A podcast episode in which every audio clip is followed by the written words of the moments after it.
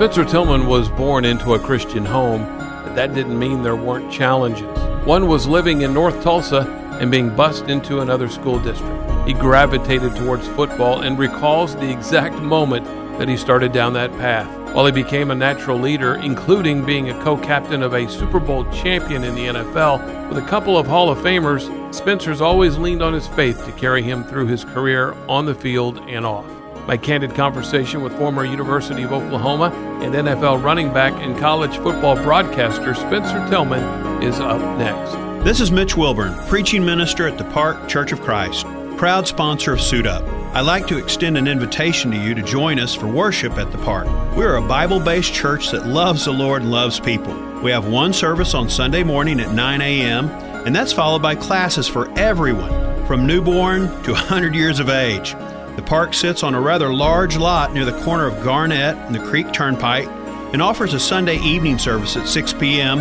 and Wednesday night we meet at 7 p.m. Our youth have their own building with multiple men and women leading them, and our kids, age 1 to 5th grade, have their own educational wing that even has its own working carousel and ice cream parlor. And I love both. Kevin, the host of this podcast, is in charge of our sports ministry that goes on all year round with basketball, volleyball, softball, great activities. So come see us at the park on the corner of Garnett and the Creek Turnpike, or check us out on the web at parkplaza.org. My guest is Spencer Tillman. Of course, a lot of people around Oklahoma remember Spencer from uh, the 80s, running back with the University of Oklahoma, and of course had a uh, NFL career that included a Super Bowl victory with San Francisco. And we'll get to all of that in a minute here with Spencer. But, Spencer, I want to start by uh, going all the way back to the beginning. You were born and raised in Tulsa, Oklahoma, uh, born in 1964, went to high school at uh, Edison High School in Tulsa. Talk about growing up in Tulsa in the in the especially in the 70s because you know by the time you hit uh, 70 you were about seven years old and really about the time uh, i guess you know people are really starting to remember what's going on around them yeah you know that was the time when busing was barely getting traction but it had begun and most of us kids were moving or coming early in the morning from north tulsa oklahoma which would be technically the other side of the tracks and uh, coming over to south tulsa which is where the more affluent um, citizens of Tulsa resided, and so Thomas Edison. So it was new for everybody. Everybody was having to make adjustments, and um, and it was a tough time. I think the, the, the teachers had a tough time adjusting, and I think we did for myriad reasons. We had to get up oftentimes an hour and a half to two hours earlier just to be able to catch the bus to make the ride over. So um, the adjustment was real for us and um, more than just the sociological part of it, it was a physical adjustment that had to be made. And then, um, you know, you know, without a handbook or some sense of understanding, you're having to kind of uh, assimilate and do all of the things that are required of you to uh, operate effectively in a in a, um, a majority culture scenario. So um, that part of it was challenged, but it was a, it was a joy. We didn't know any better necessarily. I mean, uh, we worked through it. Everybody took their bumps and their bruises and, and went on about it, and I think we're all better for it. Let's go back even earlier to uh, life in the Tillman household. Tell us about your family. Yeah, I'm one of um, five kids, and uh, and my mom and dad were married for nearly 55 years before they both since passed. Now, my, my dad passed last year, and mom passed a number of years before then. She was a missionary I did work uh, domestic and abroad, mostly abroad, and traveled quite a bit. Um, my dad actually worked at a place called the Elks Lodge in, in Tulsa, Oklahoma, for many, many, many years. And um, you know, our in, in so far as having a normal upbringing, uh, that may not have been normal because my mom traveled a bit. But um, other than that, it was you know us uh, other five kids working and, and doing what we did to make the family work. We still managed to go to church three times a week and uh, was raised in or reared, I should say. Uh, my mom would spank me if I said raised again. I was reared in the Churches of God in Christ denomination, and and um, um, you know we uh, we we had great strict upcoming uh, upbringing, but the bottom line was we we valued faith. We valued the notion of the idea of uh, adhering to a list of uh, rules, if you will. Uh, but we moved past that to understand it was really about relationship more than anything else. And so uh, it's not about doctrines and regulations as much as it is about having a right standing relationship with Christ. And so that was the center of our family. You know, I've got um, I have since had brother and sister, the, uh, two brothers rather that have passed away. But um, you know, my two sisters, and I have another brother that's out in the West Coast. He's in the entertainment business and is a percussionist and has played for some of the largest uh, acts um, in entertainment. And um, I have sisters in social work, and they're doing different, various different things and having success there. And um, you know, we're kind of peppered throughout. But um, you know, other than that, the life was fine. It was great. We were excited about what we did, and uh, look forward to waking up in the morning and doing more of it. Do you remember Spencer um, a particular year or an event that happened? Um, because I listen, I grew up going to church too, and I kind of, mm-hmm. I kind of gravitated towards a belief in God because I was being toted to church all the time. But I remember a specific time and place where my faith became mine and not something that I was, you know, given to by my parents. Do you recall an age and or a specific time where your faith became really real? Yeah, I think you know we tend to remember inflection points that are bad sometimes. Uh, if you ask an athlete, what do you remember most about your playing career? You know, there may be some great moments, but they tend to point toward the ones, like who hit you the hardest and things of that nature. We don't even talk about the Super Bowls or the, the national championships.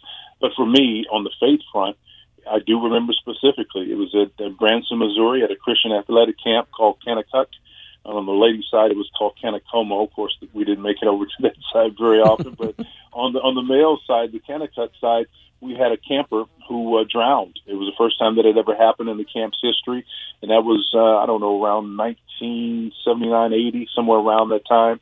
And uh, when that happened, it literally changed the way I saw the world and my place in it. And it's odd because uh, maybe it's not odd when you, in hindsight, that it happened someplace other than the four walls of a church uh, it was it, it happened in real time, and, and and that's so often uh, like how God you know speaks to us through circumstances, through His Word, and through other people. You know those primary conduits of what we were taught, how God primarily talks, and this was certainly the circumstance of circumstance where literally you woke up one day and one of the members of one of the cabins next to you was no longer with you, and um, that was you know it was early in camp when it happened. So we had to do the balance of camp, and it was a different environment. Uh, from that post day after that, it changed the way we saw ourselves in the world in which we operated. And for me, uh, I got closer to a lot of guys, people who to this day have become close friends, and uh, one of which is, um, you know, Lamar Hunt's son. And uh, you know, we we uh, Clark Hunt and I have, you know, become fast friends, and he endorsed my book, scored in the red zone some years ago, and um, and, and it came out of that moment. It came out of that closeness that came from that crucible experience that caused us to see ourselves in the world in which we operated in differently, even at 17 years of age. And so um, that was the inflection point where I really started to examine at the deepest, authentic level what would happen if life ended for me right now. Uh, and we saw Mark, that our campmate who passed away, um, that that moment was very very real, and so I rededicated my life to Christ at that point in time, and um, you know it's been a, a wonderful ride since. Well, and not without its bumps along the way, because I want to get to those as well, because I think that those are also the times as you get older and, and your uh, faith gets deeper and that relationship with God gets better, that you really have to recall, you know, uh, and lean on the strength of, of God to get you through some times. So let's mm-hmm. go, let's go back to um, how uh, football uh, entered Spencer Tillman's life, and when did it become a focal point as far as sports are concerned? Because I got to assume you're probably a pretty good athlete in other sports as well. Well, it started for me on the corner. I lived at an address 537 East Young Place in North Tulsa, Oklahoma. And uh, there was a lady's house at the end of our corner. Her name was Grace Carrie, C A R R I E.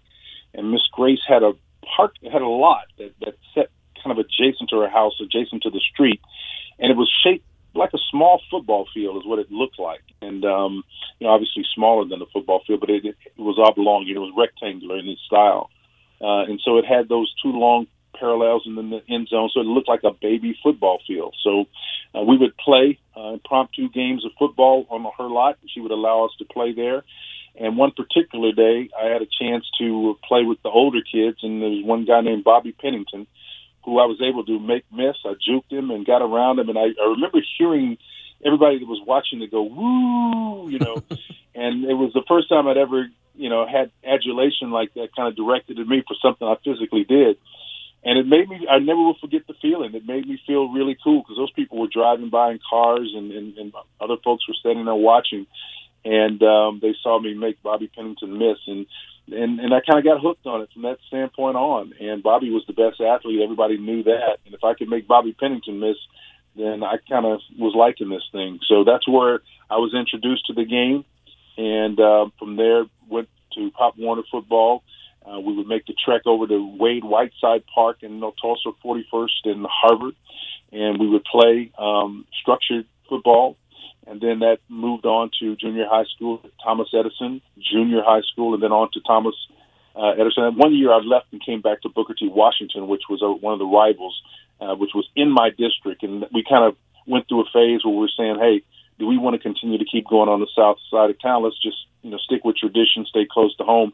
So I did that one year in the ninth grade, and uh, played, but I still played for Edison, which was it was a long story how that happened, but um, they were grooming me to be the next back for Booker T. Washington and all this stuff. So I decided to just stay, um, continue to go to um, Thomas Edison. So um, uh, I aligned with Thomas Edison and matriculated from there eventually, and uh, you know had a great career there. And I think I don't know how long it was, 37 years or so. Um, had great success, and um, one of the records I set then was just broken. I guess it was 30 some odd years ago. Mm-hmm. Um, and um, so, yeah, it was a fun time. I enjoyed it. I stayed connected with them, and um, it was a great ride.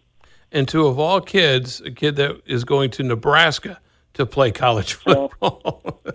beyond, yeah, yeah, yeah, yeah. That, that's uh, you know had a chance to spend some time with him last October, and his coach did a great job of marketing and, and, and building that up.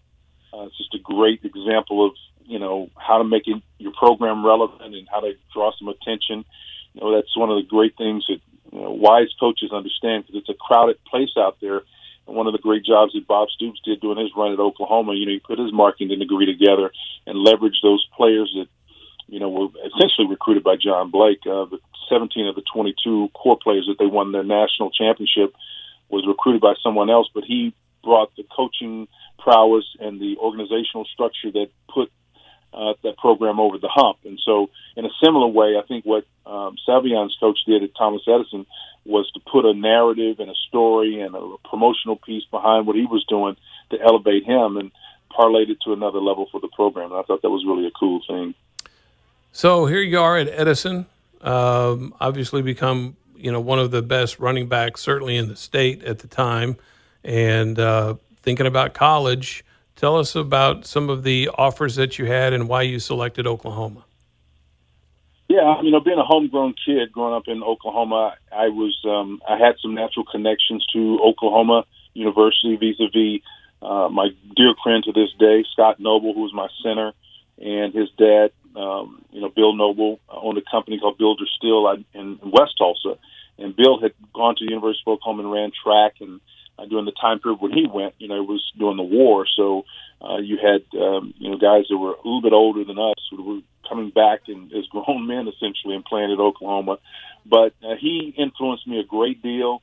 Uh, made several trips to Norman um, in the capacity of a of a fan, uh, and met Billy Sims and a bunch of other people who were doing cool things there at Oklahoma, and just fell in love with the Crimson and Cream. But I did attend uh, a you know, on a recruiting visit, went to Alabama. At the time, believe it or not, uh, SMU was really hot. Um, folks that are long-suffering football fans will remember, uh, you know, Eric Dickerson and some of those great uh, iconic names. Uh, Michael Carter, who I eventually would reunite with at San Francisco with the 49ers. He was a silver medalist shot putter, but played center, uh, played nose guard, guard rather, on defense for the 49ers. And so Um, but they they were a really really good program uh, during that that stretch of the '80s.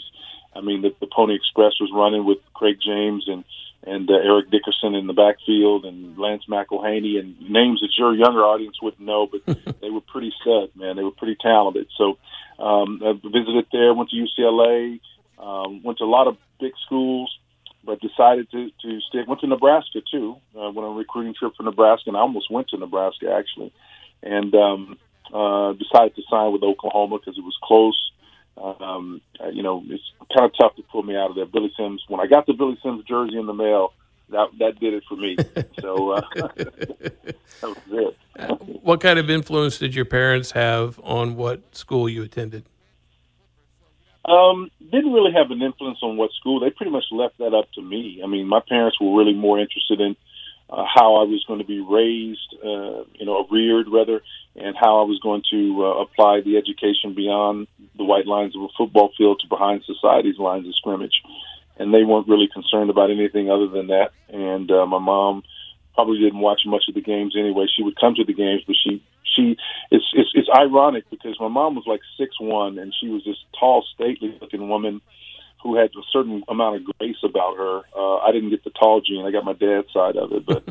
um uh she she wouldn't watch the games most of the time she'd put her hands over her face she didn't want to see her boy you know get get hurt so she yeah she would she would enjoy the process but she just didn't want didn't like people hitting me so Yeah. uh but um that was fun Well, things uh, started off really well for you at Oklahoma in 1983. You were a thousand yard rusher, uh, 10 touchdowns that season, and then um had a couple of years uh, in between that 1986 season where you rushed for over 600 yards again. Um, talk about your career at Oklahoma and, and especially uh, you won a national championship uh, with Oklahoma, of course, uh, in 1985. Um you were there uh, to see, you know, Marcus Dupree uh, just, you know, up and leave uh, after the Texas game. Um, I don't know how much, you know, you got to talk to him uh, at that time and, and uh, you know, to try to help him wade through those waters. Uh, but talk about, and, and you were there with Troy Aikman uh, when he got hurt, and Jamelle Holieway comes in and leads the Sooners. So, t- talk about your your stay those four years in Oklahoma. Yeah, and I think you hit on the most important things. Uh, those are the crucible experiences. You know, crucibles are events that, as a result of going through them, causes us to see ourselves and our place in the world differently. But more importantly, uh, something changes typically when you go through a crucible experience. You know, uh, medieval alchemists used to think that they could convert base metals into gold, and we certainly know that's not metallurgically possible. However, an authentic crucible in the human sense, you are transformed. It can change the way you see things. And I think it's in a very real sense, it's similar to what the relationship with Christ and trying to walk with the Lord is like. Uh, you you are going to have to live out your faith in, in some real tangible way at some point. So um, I think the success early at Oklahoma was great. Being the first freshman ever rushed for a thousand yards at Oklahoma was really cool. Uh, I did break Marcus Dupree's record in that in that area, but but being able, you know, Marcus and I, I redshirted actually. Marcus and I actually came in the same year, so you know we both were parade All Americans. Uh, he was the freak of nature, physical specimen, this incredible, um, you know, unbelievable talent. And when I saw him, I told told Switzer, "Hey, I'll take the red shirt, man. I'm gonna, I'm gonna this, this guy is something else here." So I, I decided to red shirt, and um, you know, Marcus was doing his thing. I think he ended up with like 900 some odd yards and uh, had an unbelievable postseason game against. Um, I don't want to say it was Arizona State. Rushed for like 249 yards and and couldn't finish the game because he was out of shape and just tired. You know. Uh, but nobody could question whether or not he was a great athlete. There was no question about that. But being from Philadelphia, Mississippi, uh, perhaps there were some sociological adjustments that needed to be made that he wasn't able to make, um, at least in a way that would lead to the success that we typically associate with a successful run at a major college uh, football program. Of course, he ended up leaving. Um, so um, when he left, Earl Johnson and I, my battery mate, we, you know, got with the wishbone and and broke the bone and came with the kind of split eye kind of situation with the Mack Brown as our offensive coordinator.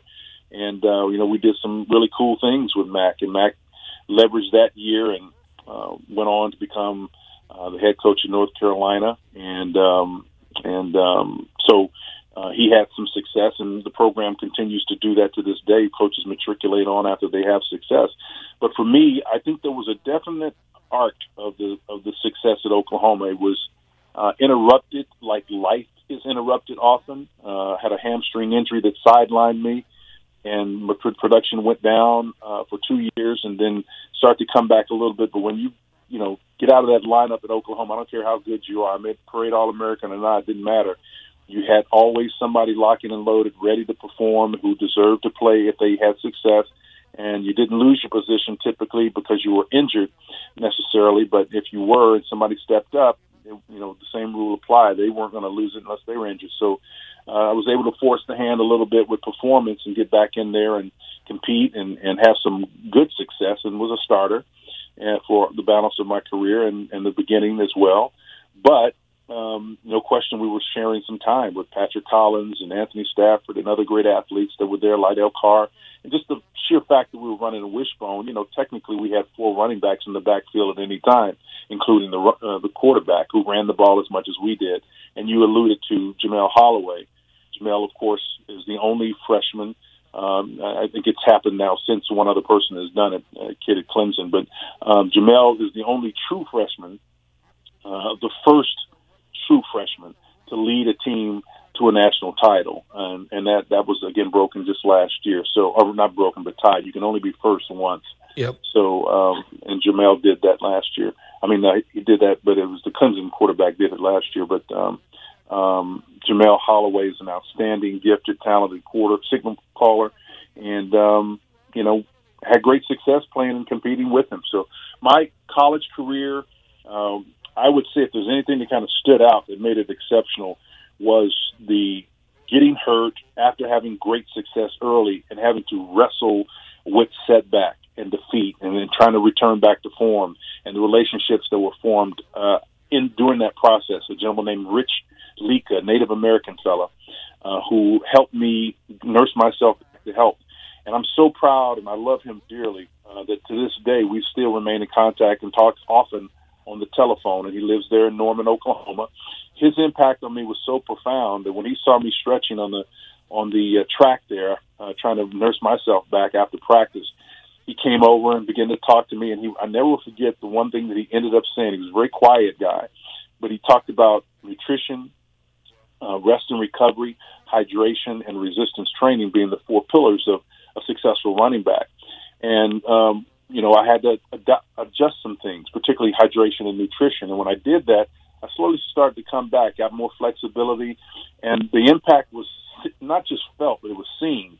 Coach Barry Switzer saw him working with me, um, and actually from that day forward, after we returned to the field to compete, Barry Switzer had a front row seat for him uh, on that bus, and he traveled with the team. Uh, he went to every road game, every away game, every home game. He was there, and uh, he was quiet. You know, um, didn't say a whole lot. Uh, and I actually took him with me to the National Football League when I came here as well. And so other athletes benefited from his prowess. But he, along with Jerry Kasem, who was the highway patrolman that Barry Switzer had, were, became fast friends. And uh, they would go over the ride-alongs and things of that nature that they would talk about. But that was one of the most profound relationships that came out of that difficult spot in my life. And to this day, we remain fast friends. Spencer, let's move on into your NFL career. You were a fifth round pick by the Houston Oilers uh, at the time in 1987, 133rd uh, overall pick. What were you being told going into that draft? Was that where you thought you would end up, or were you being told you would go earlier? Mm-hmm. Yeah, I, I was told I'd be a, a mid to late round first round draft pick, and and again that's um, but there were reasons why that was the case. It had a lot to do with the injuries and, and things of that nature with the hamstring. And, um, you know, I don't cry sour grapes or anything to that effect. But, uh, you know, when, when that narrative gets out there and you don't get the support that you need from your, your trainers and managers and things of that nature, uh, scouts, because they're dealing with such high stakes uh, situations, they're going to be ambivalent about it. And what probably helped me even get drafted, period, was – the performance I had in the Senior Bowl. I had a couple of big touch, uh, big catches in the Senior Bowl that caught the eye of some San Francisco 49er folks. That's ultimately why I ended up at San Francisco. But uh, C.O. Brocato, who was the, the regional scout, the late C.O. Brocato um, for the, the Houston Oilers, uh, saw me play and compete, and he says, "Look, you know, we run this one back set, and we're going to be doing some spread stuff." And this was before it was called the spread; it was a run and shoot. And he said, "But you know, would would a running back from Oklahoma come here?" And uh, he was concerned about whether or not I would play at a high level because you know if you started at Oklahoma, you were going to be a pretty elite back, and you wanted to be somewhere where you're going to play. So I said, "Look, no, I can compete anywhere; it doesn't matter to me." And sure enough, they ended up drafting me, and they were running a single back set. And so imagine this: you're going to a place where you you know we're started Oklahoma, but you're drafted to a team that's running a one back set. And here are the, the, the starting lineups uh, over that time period that I was there. Heisman Trophy winner Mike Rozier, um, uh, Allen Pinkett, who finished second in the Heisman, Lorenzo White, who finished second in the Heisman Trophy. They, they same year, '87, I was drafted. Uh, Alonzo Highsmith was drafted number one in the first round. I want to say fifth overall, and so you had, you know, four top three running backs and one Heisman Trophy winner in that group, and two other Heisman Trophy um, um, semifinalists. So that that's the kind of competition you have. You know, so I had to become a special teams ace, third down back, caught the ball out of the backfield really well for for an old running back from Oklahoma, but uh, was able to parlay that into something special, and uh, it garnered me an eight-year NFL career, and I, I'm, I'm happy about that because a lot of times you you can't dictate your career path or when you're going to get drafted, but you've got to be able to adapt and make the most of what you are given and presented and that we can't, you know, control our birth order or anything like that. What we can control, control is the amount of effort we bring to the table when we, we're put in a position to be able to collaborate and compete. And that's what we did. And I think we did it successfully. Obviously, uh, a natural leader uh, in so many ways. And Spencer, once you're traded to San Francisco, you become co-captain with a guy named Joe Montana and Ronnie Lott as part of the 49ers team that wins the Super Bowl and beats Denver. Yeah. Yeah, that was cool. That was, um, you know, when I first got there, I was asking Dr. Harry Edwards, who was our team psychologist, and that just kind of shows you in and of itself how San Francisco were light years ahead of any other programs. They were the first teams to ever have someone that was concerned and interested in and understood the the interplay between kids from different backgrounds and, and, and why the locker room's composition was so important.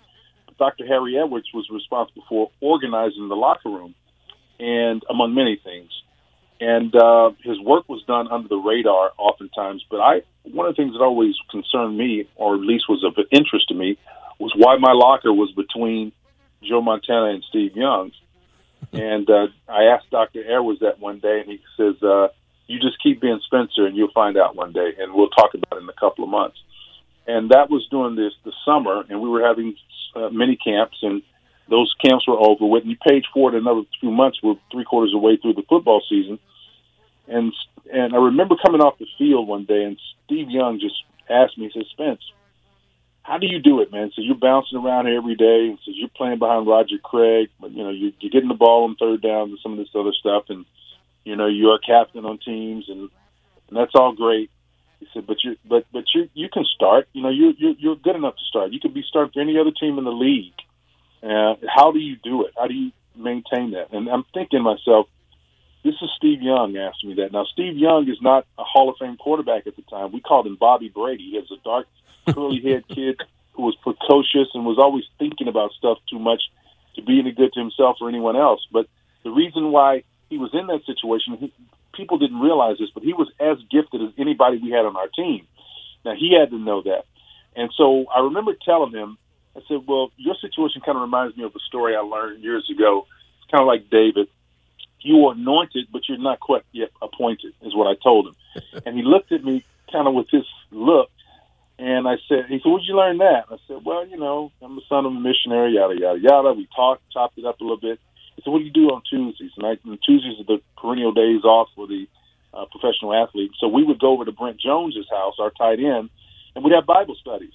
And so here you have this third generation Mormon uh, trekking over to uh, you know us Judeo Christians apartments to have these little Bible studies, and we would talk not so much about religion in the strictest sense of the definition, but we would talk about the stories and the narratives of people overcoming, uh, people that did wonderful, great things, lesser known figures in Scripture like Nehemiah, his reclamation project of Jerusalem, how it happened, with the impact of, of heroines like Lois and how she inspired Timothy and told him to fan in the flame that smoldering fire that's inside of him with the, by the laying on of hands. And just all the, it's just replete with examples of how people inspire other people.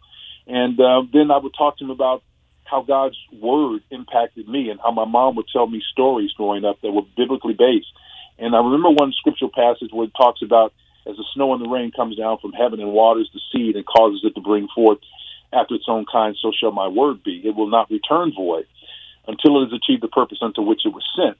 Now, I'd learned that when I was probably about nine years of age. Didn't know what it meant at the time, but my mom, in her wisdom, would sit down and, and articulate to me in common language.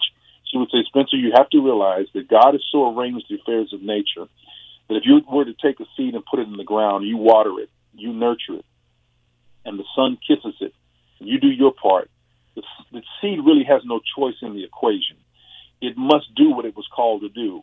And what God is doing is taking the truth of His creation in, in, in nature, that is the seed and how it pro- propagates, and applying it to the Word of God. And He's paralleling that truth of nature with His Word and says, As the seed, so shall my Word be. It, the Word, will not return. It cannot return void until it has achieved, the purpose unto which it was sent. The only thing can mess it up is you. The only thing that's mess it up is us. And so when she would explain that to me, it gave me a tremendous sense of confidence about how to go about doing things. Now you have to be careful so as to not let that become religion in the strictest and pejorative sense of the word. But she was very keen about understanding how to separate and tease that out as well. And she helped me understand that people are fallible. We make mistakes. And so we're not perfect. And uh, we, we don't hold people to, to the level of perfection uh, we have to have grace. And so she would teach me about that as well. And so I was able to be an example for Steve, and I'm, I'm glad about that. And and um, you know, it's, it's amazing. He ended up eclipsing Joe in terms of his raw athleticism. He had that before. He just didn't have a context in which to demonstrate it. But in terms of records and things of that nature, he holds as many as Joe does, and uh, not as many Super Bowls. But the bottom line is, uh, he has his own place carved out in San Francisco 49er lore. Spencer, I love how you um, lean on Scripture and you lean on that relationship and have for uh, all those years and through so many different things in your life. But I can't imagine that you uh, didn't lean uh, the hardest on that relationship with the Lord any more than you did when you got married and then had four daughters. yeah.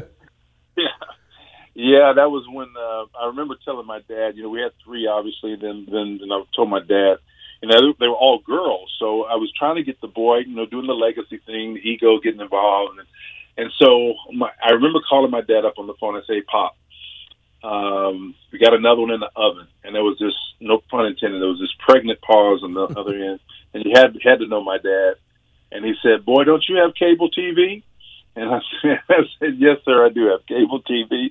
He said, yeah, stop making us find out what's what's causing that. I said, uh, yeah, yeah. so anyway, we ended up having our our fourth daughter, and um, and uh, they're all doing wonderfully. I mean, we've got the oldest is nearly 31 years old, so she's doing well. She works for Nestle. She's a, um, a district manager for them, and and it's been building an unbelievable career. She was with the Kind Company before that uh, all these are national, um, you know, confection companies and and um, products and services and things of that nature. And then I've got another one who works for an architecture firm in Oklahoma City, and one that just started with Dell as a project manager for Dell. All of them have master's degrees, and um, then I've got one that's bringing up the rear. That's the, the the Bailey who was going to be my little boy, but she's she's she's as crazy as I am and was in terms of an athlete. She's a libero, plays volleyball, and cat quick. You know, she's just got passionate, uh, understated in a lot of ways, more so than I am in that regard. But she's got a lot, a lot to give and a lot to offer. She's very talented. So she'll be, you know, playing volleyball some for someone out there. Um, so looking forward to seeing her matriculate and, and move on. But those four daughters, as as you said, they're wonderful and they love their dads. Man, they take care of their dads. That's another good thing about it. Uh, that's awesome. Listen, Spencer, thank you so much for your time and for your insight and your thought. And I know there are a lot of listeners uh, who are going to gain a lot from from listening to what you had to say over the last 30 minutes or so. And I will leave you with this. Um, I do hope that we, I know we'll have college football again. I don't think that's an issue. But obviously, what form college football takes this year, uh, that's still unknown uh, as of you and I talking today. But I certainly hope you guys, uh, you and, and Tim Brando, can get back in the booth uh, here in the next month or so. You bet. I look forward to that. Thank you for the time. Thank you, Spencer. My thanks to Spencer Tillman for being a part of Suit Up. Please be sure to check out other interviews and please give us a five star rating.